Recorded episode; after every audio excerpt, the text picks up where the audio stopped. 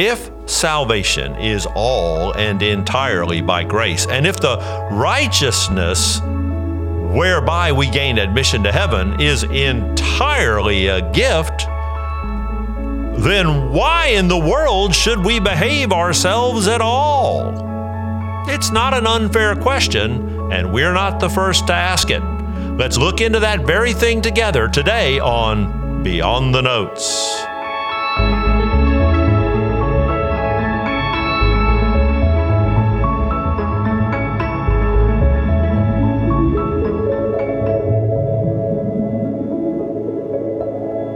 You know, there, there probably aren't any really good new questions.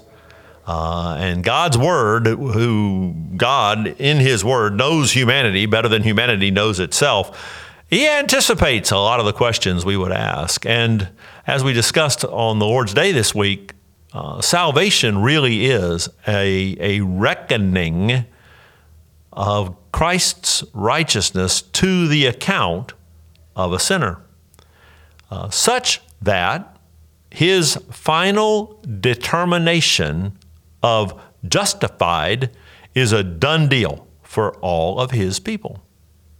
Now, we are transformed by uh, his love and by the presence of God the Spirit within us, but we're never going to be good enough, long enough to ever play out righteousness to the extent that it would earn our salvation. We just can't get there.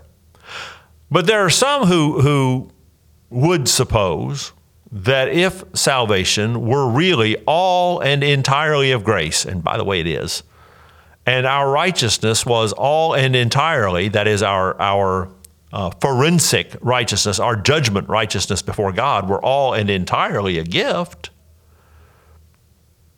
then the gate is open to all kinds of, of, of goofy and evil behavior.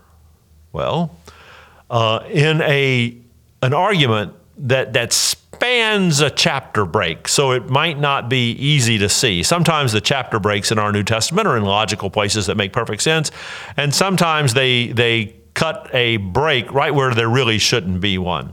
So I want to look at the last part of Romans 5 and the first part of Romans 6 to address that very question. If salvation is all that free, why in the world do the children of God desire to live in a way that pleases Him? We can't lose our salvation, and we can't. Romans 5, beginning in verse 18, says, Therefore, as one trespass led to condemnation for all men, that is, the sin of Adam in the Garden of Eden, wrecked all of mankind's spiritual legacy. So, one act of righteousness leads to justification and life for all men. That is, all who will be saved. You have to, we've, we've said it on Sunday morning recently several times. You got to watch these alls for context because not all of mankind is going to heaven because of what Jesus did. That would be universalism, and that's been a error the church has clearly rejected for all of her all of her centuries. For as by the one man's disobedience the many were made sinners, so by the one man's obedience the many will be made righteous.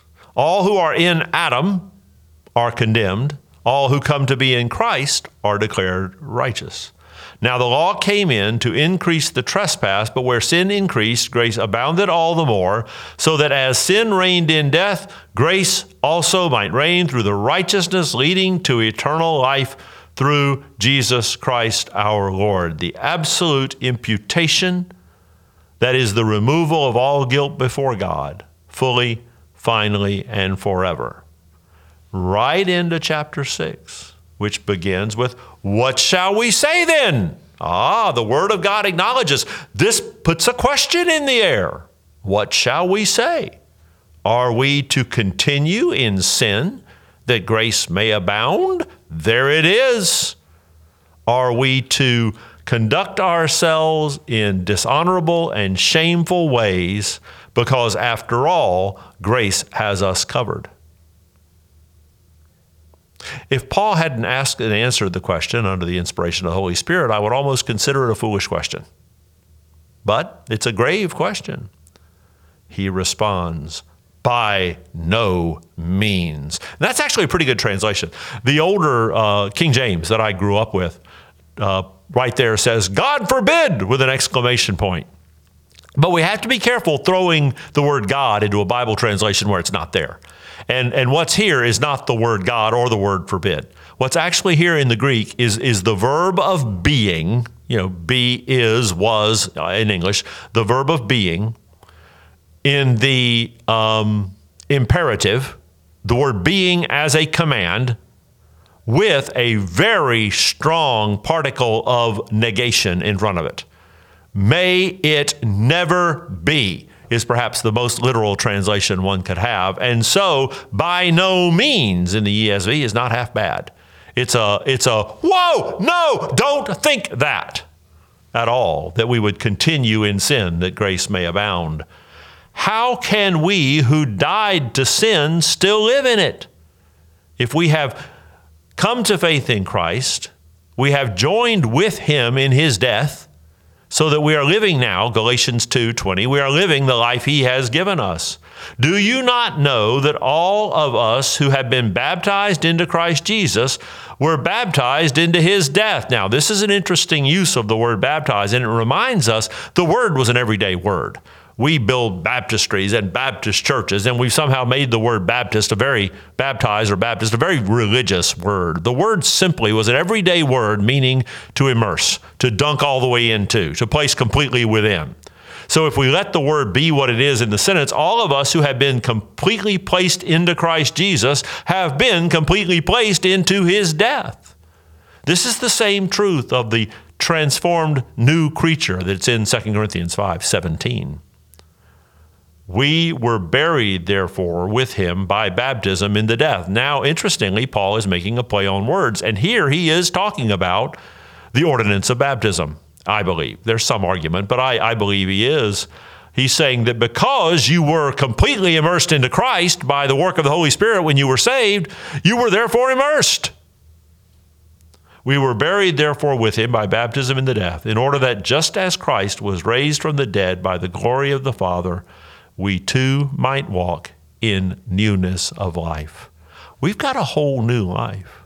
We were dead, we are now alive. We were alienated, we are now connected. We were rebellious, we are now aligned. And if grace is viewed as permission to go on living an untransformed life, then grace has not been encountered because in encountering His grace and coming to be the object of His love, we are transformed from the inside out. And while we will still sin and while we will still stumble, we won't love it and we won't love what it does to us and we won't live in park with reference to those sins. We'll desire to please and follow the one who has given us such love and such grace. Are we to continue in sin that grace may abound? May it never be. I hope by now you're, you're sharing and liking and subscribing to these podcasts so here on uh, the McGregor Podcast channel. There are so many podcasts that I believe would be worth your while. Thank you for joining us today on Beyond the Notes.